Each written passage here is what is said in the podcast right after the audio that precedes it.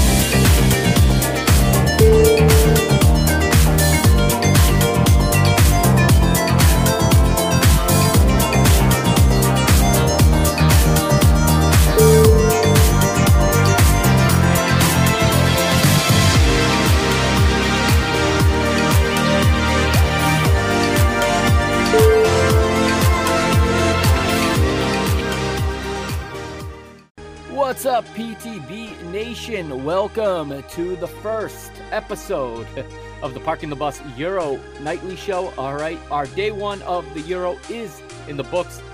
Uh, the first night of Euro 2020, of course, in 2021. I am the your host, the Mr. Mike Agustino, and let me just tell you, I am so happy to be here tonight, as this almost didn't happen. Um, well, for uh, those of you that follow the show and follow my content closely, you realize I I was planning to have stuff out the last couple days. Well, Wednesday I came down with a terrible, terrible stomach virus that just absolutely debilitated me, and I was be- I was really nervous about not even being able to to stay awake long enough to to watch this match today.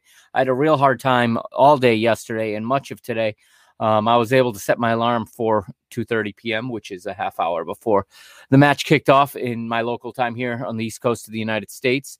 And well, you know, it it's just so happened that I woke up and I felt better once that happened.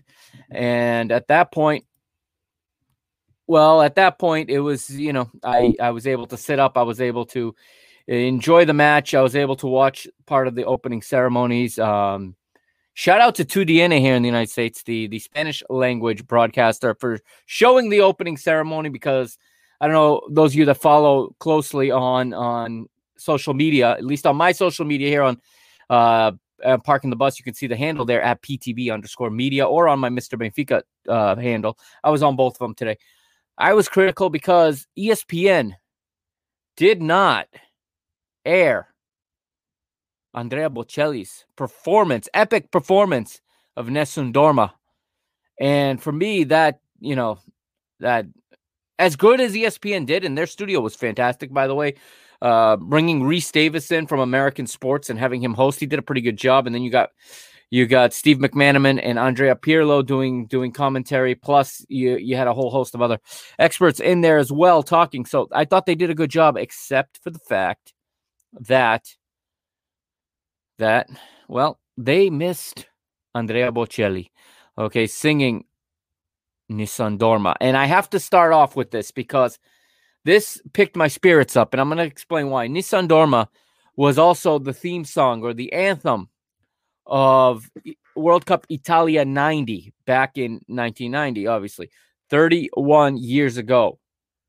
Well, Italia 90 has an, a very, very special place in my heart all right and in my in my soul even because that was the first international tournament that i ever watched okay? I had never watched that internet an international tournament before okay? I was seven years old.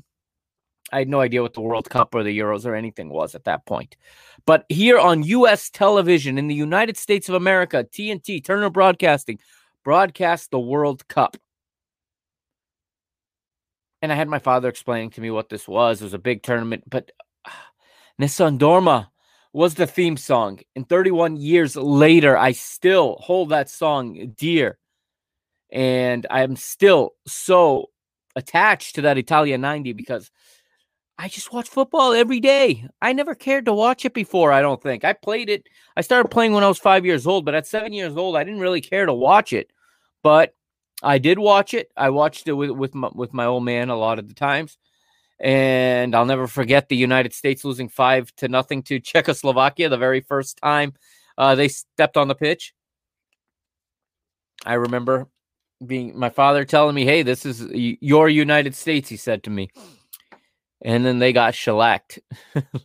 and um even after that, I was hooked on international soccer, international tournaments, the pageantry, the crowds, the anthems. And let's talk about anthems.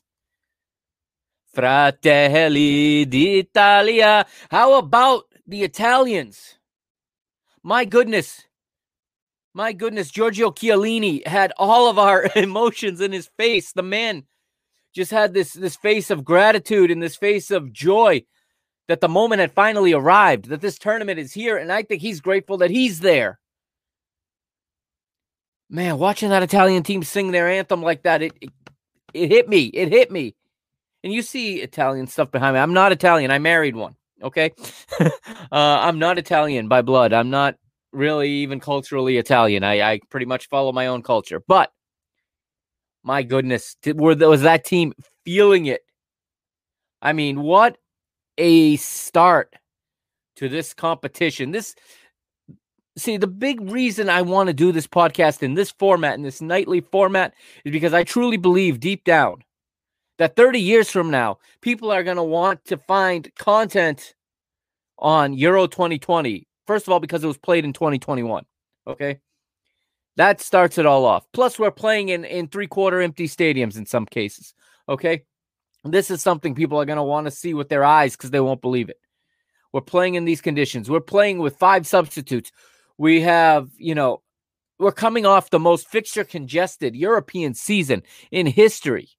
And I do believe there are going to be a lot of injuries in this tournament. Okay. And if they don't come in this tournament, they're certainly going to come at the beginning of the next season for a lot of these players. So I truly, truly believe that this is going to be a historic tournament because, well, I just have this feeling inside me that some unexpected team is going to make a memorable run. Okay.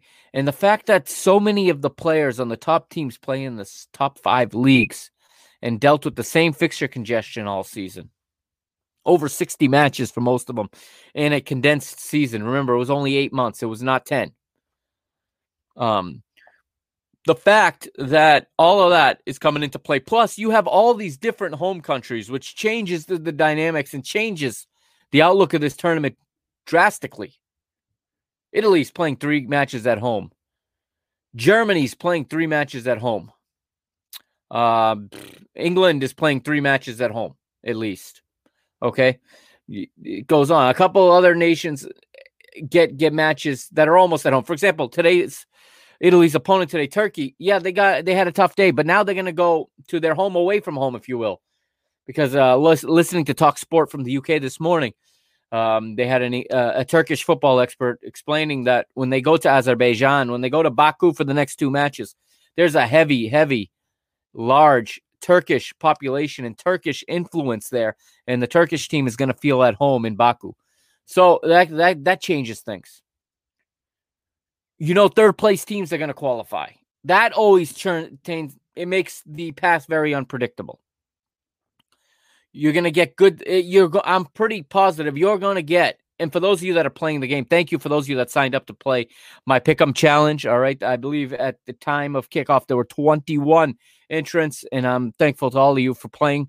Um, those of you saw that there's going to be a side of the group that's loaded again. I think when we get to the knockout stage, there's going to be a side of the bracket that is loaded and, and a side of hopefuls, which is going to make it exciting. I'm not to lie. I'm as a Portugal fan at third place after I did that, after I did my bracket, third place looked better than second or first. Now, I'm not hoping for them to come out and come in third place again, but I mean, whoever comes in third place out of that group, I'm to fancy to go pretty far. And uh well, it just it just seems like it's to work out that way. Eh, this tournament can go anywhere. There is yes, France are the runaway favorites. But it only takes one defeat to be eliminated. We're not playing a 24 team league season where everybody plays everybody. That's not what we're playing. Playing a tournament. Okay? Anybody can get eliminated, okay? After France, I think there's a, a, whole host of teams that are, are in the same group. Yes, I believe Portugal are among the best. But what I saw from Italy today, I know it was against Turkey, but uh, listen, everyone gave up on Turkey so fast after today that they were so many people's pick for the dark horse. And then everybody's jumping off that horse at the end of this match. There's a lot of football left to be played, people. Listen, I understand this negative three goal difference. It's going to be hard to make up over the course of the next two games, but it's not impossible. Let's let's not bury somebody before they're dead. But Italy, did they play some football today? Did they play some football? Que bello. Que bello. The football they played, the calcio, the way that ball was moving, the way they were patient on the ball. We'll get to it in just a minute. It was just it was just a phenomenal, phenomenal uh, performance, I think, from the Azzurri playing at home in the Olympic Stadium in Rome in front of about 16,000 people, uh, 25% capacity, but they made their voices heard. They they gave us the the soundtrack to the matches, if you will. The end of the piped in sound. Boy, the real the real sound is so much better, isn't it? So that's where we stand right now. All right, Italy winners today. We know that 3 0. We'll get into the match. Uh, I'm going to take a quick little break here to to sharpen up and i'm going to get a few things up on the screen we're going to talk about this match all right so we'll be right back here on the parking the bus euro report this is your home for euro in english and your home for for podcasting um euro style with with the the euro uh I'm sorry, my mind's a little bit off. I've been, I've been, I've been under the weather with the Euro snob himself right here, the Mister Mike Agustinu. So make sure you follow me on PTB underscore media at Instagram and on Twitter. And please, if you're not yet, go over and watch this on www.parkingthebusmedia.com. I've got it up there. All right. It's right on the on the front page right now. So um, go ahead and do that. It'll be one moment and I will be right back.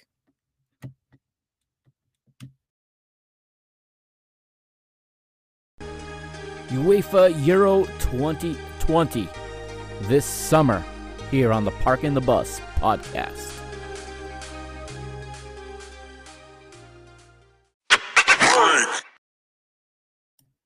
And welcome back. Parking the Bus Euro 2020, day one. We're talking Italy versus Turkey now, or I should say Turkey versus Italy. Italy, actually, the away team today, um, which you probably could tell by their road white, their alternate white kits today. But did they not look sharp? Wow. They absolutely both teams just looked absolutely sharp in their kits. You couldn't find a better set of kits to open up this competition with. All right, we're to go to the 11 now, as I've got it in front of me here.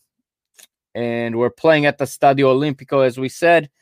The referee is Danny Makkelie of the Netherlands. And actually, the uh, official attendance 12,916. All right. And here are the 11, starting with Turkey. And please forgive my mispronunciation. This is one language I really have a very hard time pronouncing. I do not mean to offend anybody. Okay. Uh, the goalkeeper for Turkey, they're playing a 4 1. 4 1. The goalkeeper is Uğurcan Kasir. He's got four across the back. He's got Zeki Çelik, uh, Merih Demiral, and we'll talk about Demiral later on in just a few moments as he was a the Juventus center back was someone who factored in this contest. Uh, his center back partner, Çağlar Soy- Soyuncu, and Umutu Meras is the left back. Okay, Yokuslu is the holding center midfielder with four midfielders in front of him. Hakan Kalanihu on the left, Yusuf Yak- Yakizi uh, in the center with Ozan Tufan and Kenan Karaman is the right-sided midfielder, and they're playing behind the captain and the Lille striker, Burak Yilmaz. So that is the team that was sent out by Şenol Güneş, the manager of Turkey. Now, for Roberto Mancini, he sends out a 4 3 3 for the Azzurri. Of course, Gianluigi Donnarumma between the sticks. He's the goalkeeper tonight. And his four across the back, the right backs, Alessandro Florenzi, Leonardo Bonucci, and Giorgio Chiellini are the center back pairing in what is uh, maybe the oldest center back pairing in the competition. But you know what? Age is just a number. And if they're fit, if they stay fit, and if, if the team keep plays like they did today and protects these these center backs, well, they're going to be just fine. I think I'm really, really impressed with this Italian team. The left back is Leonardo Spinazzola. In midfield, they're anchored by none other than Jorginho, the the recent Champions League winner with Chelsea, and he has Nicolo Barella of Inter to his right and Manuel Locatelli of Sassuolo to his left. And in the attack, the three up front, uh, led by the striker from Lazio, Ciro Immobile, to his right, Sassuolo's Domenico Berardi, and to his left is Napoli's Lorenzo Insigne. And that is the 11 that, that Roberto Mancini sent out for the Italian side. Let's go through the ticker. Then the first half wasn't a lot to talk about, not a lot going on in this first half. Um, Turkey sat deep, okay? Turkey sat deep and failed really to get any kind of counter. Um, I think Donnarumma was called on once or twice, but really this was about Italy and, and Italy's patience. And uh, I'll go through the ticker, like I said, as I bring it up for you. But I think you look at it, and I think Turkey had a game plan that maybe didn't suit them best. Um, because once this game turned on them a little bit. They they struggled to adjust.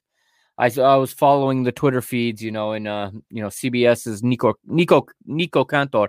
He he said that Turkey were going to come forward. Now they're going to be forced to go forward, and you were going to see a change. It didn't happen. Um, that's not a knock on Nico. Obviously, that's what all of us would have expected to see. I'm not going to sit here and pretend I'm that familiar with this Turkish team. I'm not. Um, I'm much more familiar with the Italian familiar with the Italian side but uh, it was it was something that you know I don't think Italy felt anything but comfortable the entire 90 minutes in this in the in the second minute, you got Italy knocking the ball around as the crowd whistle their approval. Florenzi sends Berardi racing onto a pass down the right. The winger cuts back from the byline, looks for Immobile, who fires just wide of the, from a tight angle. And um, Berardi was big in this match, was he not? I mean, there was a couple of big names in this match. I, for me, the two key guys were were Bernardi and Jorginho. Okay, they really were the two that were pulling the strings. I mean, Jorginho in this match was like a like a symphony composer. He was just in midfield, just composing, making the music with every pass, with every triangulation, with every switch, with every short run. Um, he just was in complete control. It seemed like of this of the tempo of this match, and um, he he was fantastic. I mean, what what a match he played. But also, you know, Berardi. How about this guy? Comes from Sassuolo, from Sassuolo, who played some of the best football in Italy this year. Okay, they were very much a popular team. They were very much a people's uh, team in Italy for the brand of football they played. And you get two guys from Sassuolo in this starting lineup. And I think, you know, making the most of this opportunity, it looks like from both of them. And Berardi today, I mean, he was he was just so crucial down that right side. And Turkey had very little answer for him as the match went on. In the sixth minute, we see it, Italy dominating possession. Turkey nowhere to go. Bernardi once again nearly latches onto the end of Immobile's pass through the middle, but Kassir comes off his line to smother it and prevent the chance. In the 11th, Sonuku's cuts out, Sonuku cuts out Italy's tidy, if ineffective, attack and allows Turkey to break forward through Yilmaz. But, but Barella beats Calhanoglu to Yilmaz's clipped cross and the right back gets ends up winning a free kick by getting his body position first. Now we're going to talk about the referee in this one a little bit. There were no fewer than four claims of handball in the in the penalty area in this match, and um, good thing ESPN, where I watched this match, ESPN had Mark Clattenburg, the the referee, the English referee who refereed the final five years ago, um, explaining some of these decisions because Well, it's just inconsistent the way the way especially a handball is being ruled in the modern game in the age of of VAR in the age of video replay. You watch a match in one country and it's a it's it's always a penalty. You watch it in another, it's never a penalty. Now you get to a European competition and shouts for for for handball here at the end of the first half. We'll get to in a little while. But Clattenburg explains that why it's not, and he explains why VAR neither overturned it nor would have overturned it if the referee had made the a different decision. So we'll get there in a moment. In the 15th, Spinazzola runs away from Karaman and sends a high cross that goes out for an Italy throw in. Italy push up the pitch, and with that pressure, Tufan is brought down by Locatelli as Turkey relieved pressure with a little bit of um, or with a little relief from a free kick. There's nervous energy to the game so far, though, with everyone expectantly awaiting the tournament's first goal. Italy play a lovely 1 2 in the 17th to send in Insigne racing into the box, and the striker sends his shot towards the far corner, but it curls just wide of the right hand post. 19th minute, and Locatelli finds himself crowded out, but Turkey have no time to capitalize and it's Italy who comes straight back once again, and it's Bonucci leading the rush uh, with a fresh, fresh rush of blood to the head, and he boots an effort off target from distance, and it says on FotMob that he can always dream. um, I do remember that. That's he did come up, and he was starting to get. He started glory hunting a little bit, uh, Leonardo Bonucci, as he started to think he could make him maybe make a hero of himself. 22nd minute. It's a chance for Italy. This was a phenomenal chance off a, uh, I believe it's off, yeah, it's off a corner kick, and it's Chiellini totally free in the penalty area, and he gets on the end of Insigne's corner, and he powers a header towards the top center of the net, but Kassir makes a top save to tip it over the bar. He gets his fingertips on it and parries it over the bar to deny the Italians their first, as Kassir is more than up for the occasion here. And this time we get another corner uh, as a result. And this time Bonucci nods it down and Chiellini is caught offside. But the two center backs nearly going for goal early. Uh, the two aging center backs, if you will. Um, wow, what a, what a goal it would have been for Chiellini. Let me tell you, he got his head on it. He just hit that thing. He just hit that thing perfectly. He didn't even jump. He found himself in open space. He didn't jump. He just cocked back, swung, got his neck muscles going hit it perfectly, but Kassir made a nice save. Let's skip ahead a bit now to the 33rd as Spinazzola wins a corner off of Tufan down the left for the Italians. The left back providing plenty of width for his team. And Turkey can't completely get rid of the short corner now as it ends up on Immobile and he nods it wide from the center of the box off of Bernardi's cross. Italy getting closer and I think the entire game, Italy was playing a smart game of building, building, building, building, building. And the problem was Turkey made no adjustments. Turkey played like they were going for zero zero from the first minute. And listen, this this podcast is called Parking the Bus. I'm not going to sit here and criticize a defensive approach. The thing is, when you park the bus, you have to have a plan for those moments when you're able to come out. You have to have a plan to adjust when things aren't, when you're being left exposed, when things aren't going the way they should. And it just never happened for Turkey in this matchup. Um, Italy never felt uncomfortable, like I said, and Turkey really never, never threatened. As um, again, I, I'm all for sitting in deep and waiting for. Uh, for a chance to knock a 60 yard ball into space and run onto the end of it and create a counterattack. But they didn't get that far. They literally didn't get that far. Turkey just sat in and made themselves a, a, a uh, tried to make themselves a human wall, a human barricade blocking shots. And there were times the Italians are moving the ball around here in the first half, and literally it's just a sea of red jerseys everywhere. But the Italians, you know, they, they were patient, like I said, and they worked the ball around and they'd eventually find the spaces. And it was down the flanks. They had a lot of success down both flanks, whether it was whether it was Spinazzola and Insigne down the left, or whether it was uh, Berardi down the right. It was just a, a, um, a day where where Italy's patience came in to play. They came in, you know, just to be absolutely uh, crucial. And I don't know if Turkey was waiting for them to start making mistakes, waiting for them to start leaving themselves exposed, but it never happened. It was always it was always um, going to be Italy in this one. All right, we we head forward. Let's we like I said, we had quite a few calls for penalties in this one.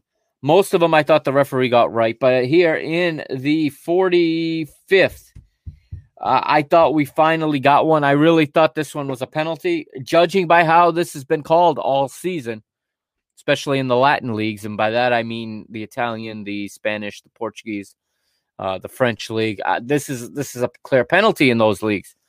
Not so much in in you know the the English or the German league, but you know Spinazzola fires across. It hits the arm of Zeki Çelik, and that's been called a penalty all season. Today, the referee said no, and he, there was a penalty check by the VAR on this one.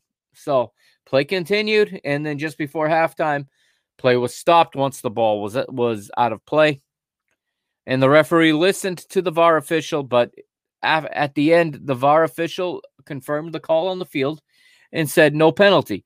Now, the reason it was explained by Mark Clattenburg afterwards, and also, Taylor Twellman on ESPN talked about the the wording, and it's escaping me right now, but it's in an intentional position or something uh, of of those of those means. Whether or not the arm is in an intentional position, there's still a lot of human judgment to be made in what is handling the ball. So on this one, uh, Çelik is is in the box and he is running to try to close down space. For those of you watching on on either on YouTube, on Periscope, or on parkingthebusmedia.com. He he is running. So as his arm is extending like this, it will hit his arm, which is away from his body, which is how I have understood this to be called all season. But Mark Clattenburg says that UEFA have sent the message that this is not a penalty kick by the VAR not awarding the penalty kick in this situation. So he was then asked, I believe, by Taylor Twellman. So if he had called it a penalty on the field, would it have been overturned? And Mark Clattenburg said he doesn't believe so. He reminds us that VAR is for a clear and obvious error, and this was a judgment call. As long as the referee says that he saw it hit his arm, but he does not believe that the arm is in an unnatural or an unintentional position, then the referee's call is confirmed. It would be overruled if he said, I didn't think it hit his hand. Did it hit his hand? And then the VAR official says, yes, it hit his hand. So a little bit of clarity. We'll see how this gets called throughout the rest of the tournament. There are 50 matches to go before we crown a champion on July the 11th. So we'll see what kind of consistency this shows. I'm very interested to see if a referee's nationality also affects how he calls the match because, again, like I said, different leagues and different countries have different interpretations we go to to halftime now with the teams uh, all tied up nil nil, and we're still waiting for a goal to light the fuse. That is Euro 2020. Italy dominated the opening 45 minutes, though, impressing with their movement and willingness to shoot. Turkey created nothing going forward, um, but have so far defended admirably. And this is the only only the third time since 1980 that a team has failed to have a shot in the first half of a Euros game. That team here being Turkey, of course. And Güneş's side haven't clicked as of yet. Italy have had 14 more shots, the biggest shot differential in a Euros first half since 2004, when the Netherlands outshot Latvia, uh, uh, outshot Latvia by 16 to one. That match ended 3 0 to the Dutch. Hmm. Italy could still win this match just as handsomely. A little bit of foretelling there from uh, the FotMob gods, if you will, the reporter that's in the stadium uh, typing up the text and the notes for the app. But here we go. Um, out of halftime, we get a substitution for Roberto Mancini. On comes Gio- Giovanni Di Lorenzo of Napoli. He replaces Alessandro uh, Florenzi of Paris Saint Germain. And this was a bad, uh, let me tell you, Roberto Mancini destroyed my fantasy team already on the first day. I uh I had Chiesa in my fantasy team today, and I had Florenzi in my fantasy team. Uh, shout out to Josh Marsal, who's running the league that I joined. Um, uh, a good friend of mine there uh, up in up in Canada who invited me to join his league. So again, I am a horrible fantasy player. I even eh, up and fortunately they announced that Chiesa was not going to be in the starting lineup with time for me to go in and, and change my lineup and remove him as captain because he was my captain today. But uh yeah, Mancini destroyed my fantasy team for the, for this uh, first match day. But uh, here comes Di Lorenzo for Florenzi. And it looks like Florenzi was nursing a minor muscle injury lately and just was not right. Therefore, uh, Di Lorenzo comes on. Turkey makes a substitution of their own. Um, and this one is tactical. The ineffectual Yazici comes off and he makes way for the, the winger Cengiz Under. And Italy start the second half brightly, forcing Soyuncu to give away another corner down their right. Unfortunately, the hosts promptly waste it by taking it short and allowing Insigne to pass it to an offside Bernardi. How often do you see an offside on a corner kick. It almost never happens. Um, there were a few offsides also called by the referee's assistant on that side, on the right side of the pitch, um, down down the I guess you would say down the side. Italy was attacking in the second half. That right side, uh, Italy were called offside twice when they were not, in my opinion, and the referee stopped play. So even if they'd gone on and scored, but then you know theoretically there would be no VAR because play was blown dead. Um, but again, this one is is the first of those calls. 49th, and it is Yilmaz caught offside from Karaman's through ball.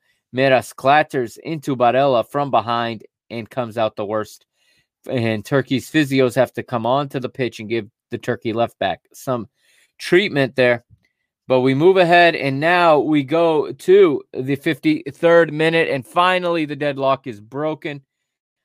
And it's that guy I've been talking about. It is Berardi once again, Domenico Berardi down the right. He makes the left back, and I don't know who who it was exactly. I think it was Medas Medas who was just coming in back off an injury, but Berardi runs at him at pace. He runs at him at pace with good pace, and then he stutters. He he he makes a little bit of a stutter step, and that little bit of body motion throws uh throws Medas's equilibrium way off, and the Turkish defender loses his balance and falls down, which allows which allows um, Berardi to continue forward. He's coming from the right to the center. He's in the right center channel, entering the box, and now he's literally on the edge of the six-yard box. And then he hammers across the face of goal a hard cross. He was looking for, I believe it was Insigne that was at the back post. Uh, Demiral, the Juventus uh, center back, was in position, but his his hips are facing the wrong way. I also think the goalkeeper's out of position as he came out a bit too far and was no longer within the frame of his own goal. And what happens is uh, Demiral can't turn his body in order to either get out of the way of this this somewhat this rocket of a cross or you know really position his body to to allow him to make the to make the clearance. Instead it goes off his chest and into the goal.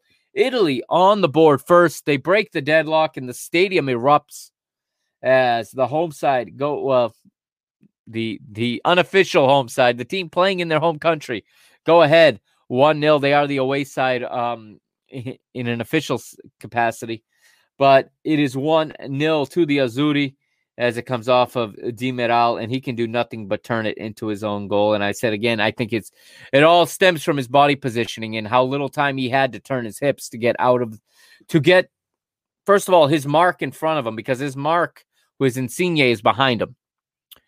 And then his hips are facing his own goal, and he just doesn't have the chance to turn it around, doesn't have the chance to to give himself a, uh, an opportunity to clear this ball. So Italy go ahead, and this is when we thought that maybe Turkey are going to open up and start to come forward.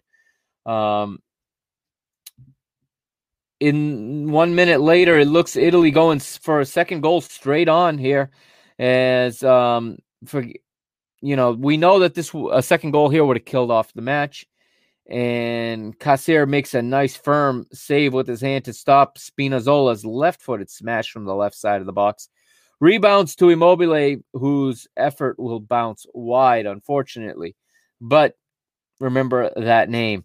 56th minute, Italy looking confident. Insigne takes a touch on his right foot, clatters an effort off a Turkey defender for another corner. Italy take it short to keep the pressure on Turkey, uh, who are starting to flag. Turkey gasping for air.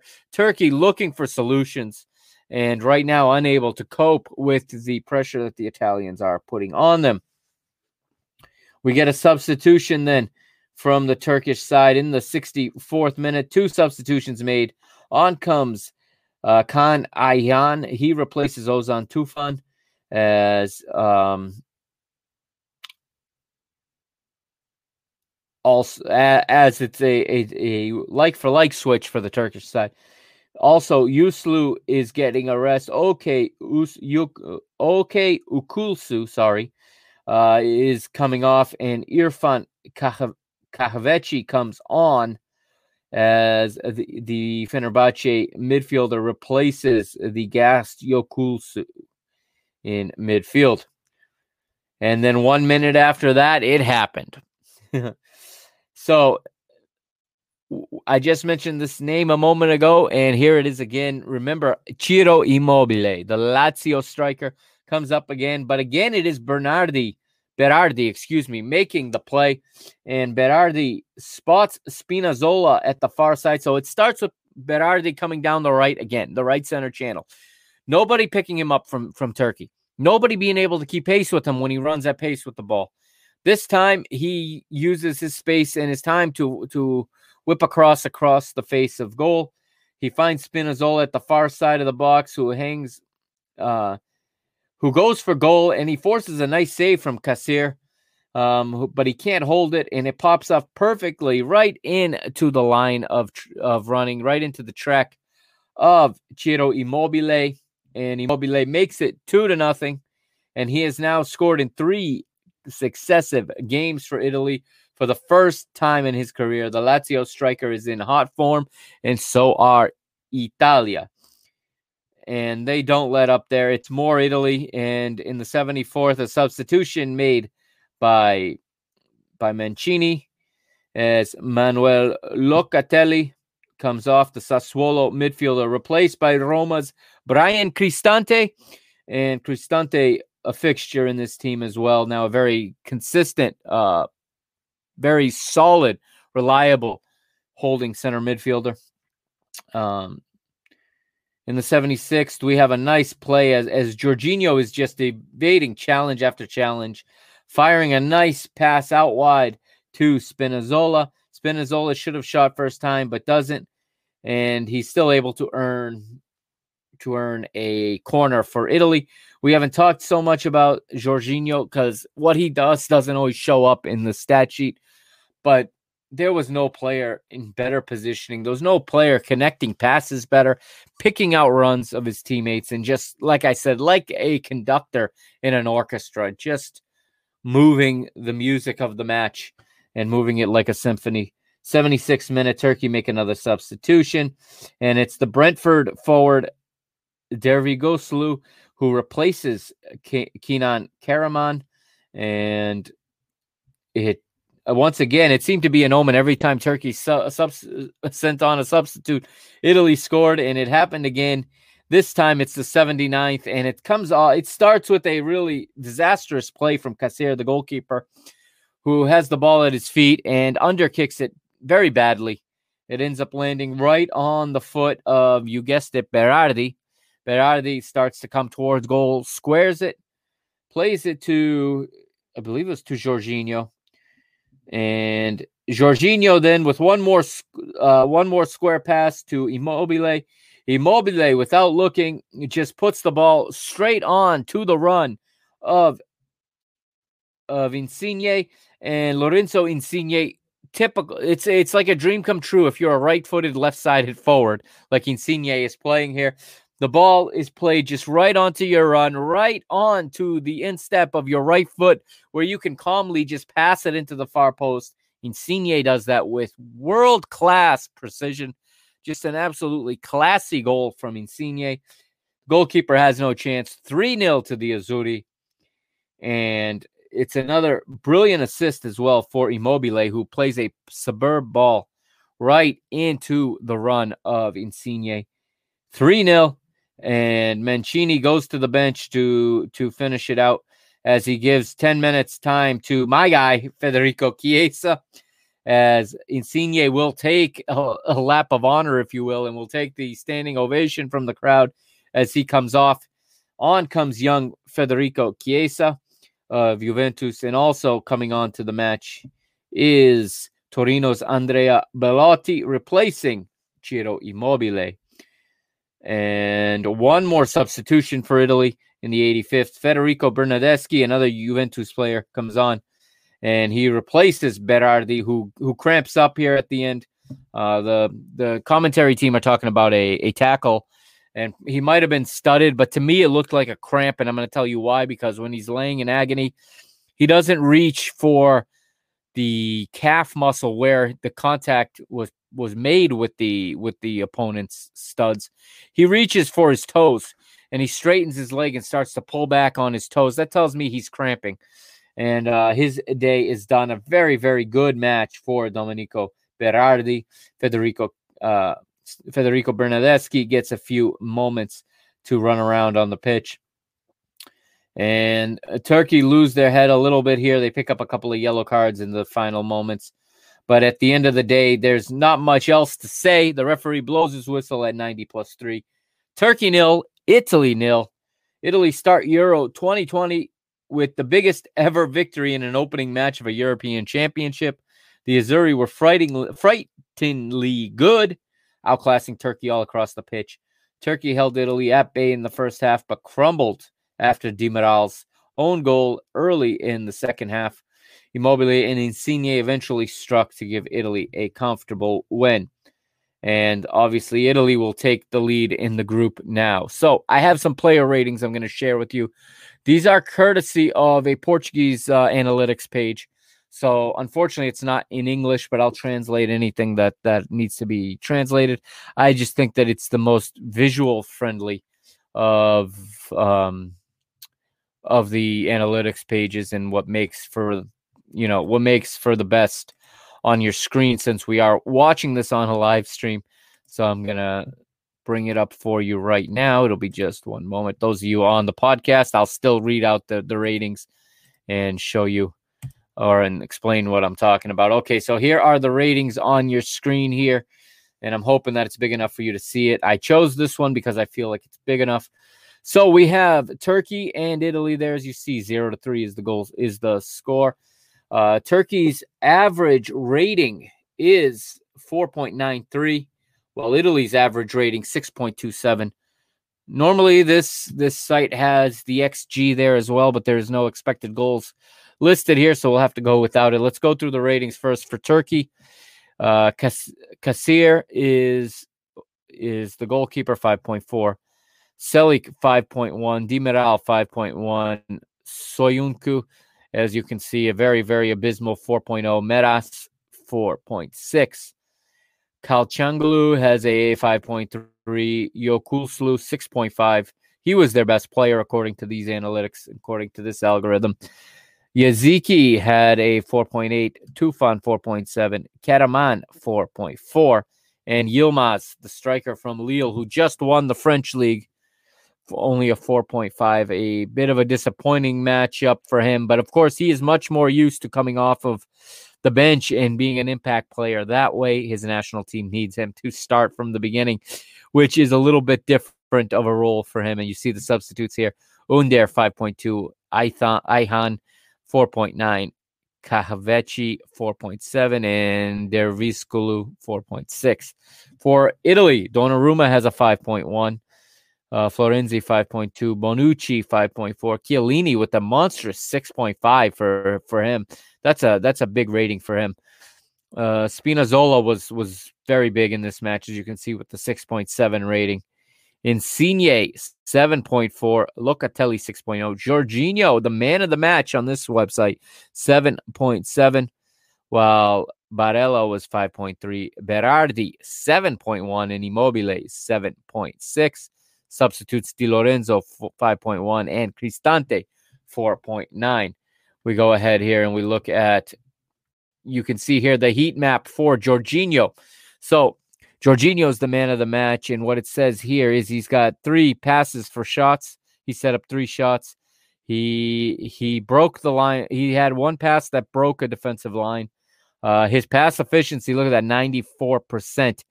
And he had a 100% dribble efficiency as well. What this says here is dribbles, two dribbles attempted, two completed. And he had three actions um, he had three defensive actions in the opponent's midfield. So he was all very big in the defensive side of the game as well. Very big pressing. And he had three three steals and four interceptions. And you can see his heat map here where he hung out most of the match. Um, you can see Jorginho right there mastering this middle third of the field. He was just everywhere in that middle third, and he was running the show. And we have a few statistics here, and some of these are mind boggling. Here are the XGs. So on this page, we have the expected goals Turkey with a 0.6 expected goal, while Italy 1.9. Shots Italy had 24 to Turkey's three. Shots on goal, 8 to nil. Uh, actions in the opponent's uh, area, in the opponent's defensive area, uh, 31 actions in the penalty area of the other team. That is a lot. Uh, seven corners to two for Italy, 87% pass efficiency to 80. The vertical, this is one of, I think, the most important statistics in the game. Um, I like this site because it includes some of these statistics you don't always see. So this says passive vertical pass efficiency. Italy 76% efficient on the vertical pass to 57 for Turkey. Turkey playing the way they did in the plan they had came out with, they had to be much more efficient than that. Um, the actions in the opponent, uh, the defensive actions in the opponent's midfield, Italy was leading the charge there with nine, meaning that they made defensive actions further up the pitch. Turkey led the fouls 10 to 8. Possession 164 36 to Italy. And that, my friends, is just about it. That is day one. Uh, hope everybody uh, enjoyed this. I hope to be in better health and better uh, energy levels tomorrow. As I said, I, I have been battling the stomach uh, stomach virus the last two days. I haven't been to work in two days, and up until about an hour before before going live, I wasn't sure I was going to be able to do this, but we got through it together, and I appreciate everyone for joining me. I hope that everyone um, enjoyed this match. We've got three more to talk about tomorrow. So I'll see you tomorrow, eight o'clock Eastern Daylight Savings Time here on the East Coast of the United States. It's five. That's five o'clock Pacific time, and that is uh, that is one a.m. Lisbon time, London time, and that that time zone. 2 a.m. in the Central European time zone. So, um, thank you again, everybody, for tuning in. Um, if you missed any part of this or you want to hear it again, don't forget to download the podcast. It will be out shortly. Um, I will always put the podcast up right after the the live stream concludes each and every night. This is day one. We're through it. We've got a month to go. Hope everybody enjoys, and I will see you tomorrow here on Parking the Bus. This is the Euro 2020 Nightly Report. I am the Mister Mike Agustinu signing off. Don't forget to follow me at tw- on Twitter and on Instagram at PTB underscore media. And don't forget to check out www.parkingthebusmedia.com and I'll be back tomorrow. Have a good night, everybody. Enjoy. Enjoy the football. There's lots of it tomorrow. Hope everyone has a great time. And I hope to see you again here on the P- Parking the Bus podcast on the PTB Media Network.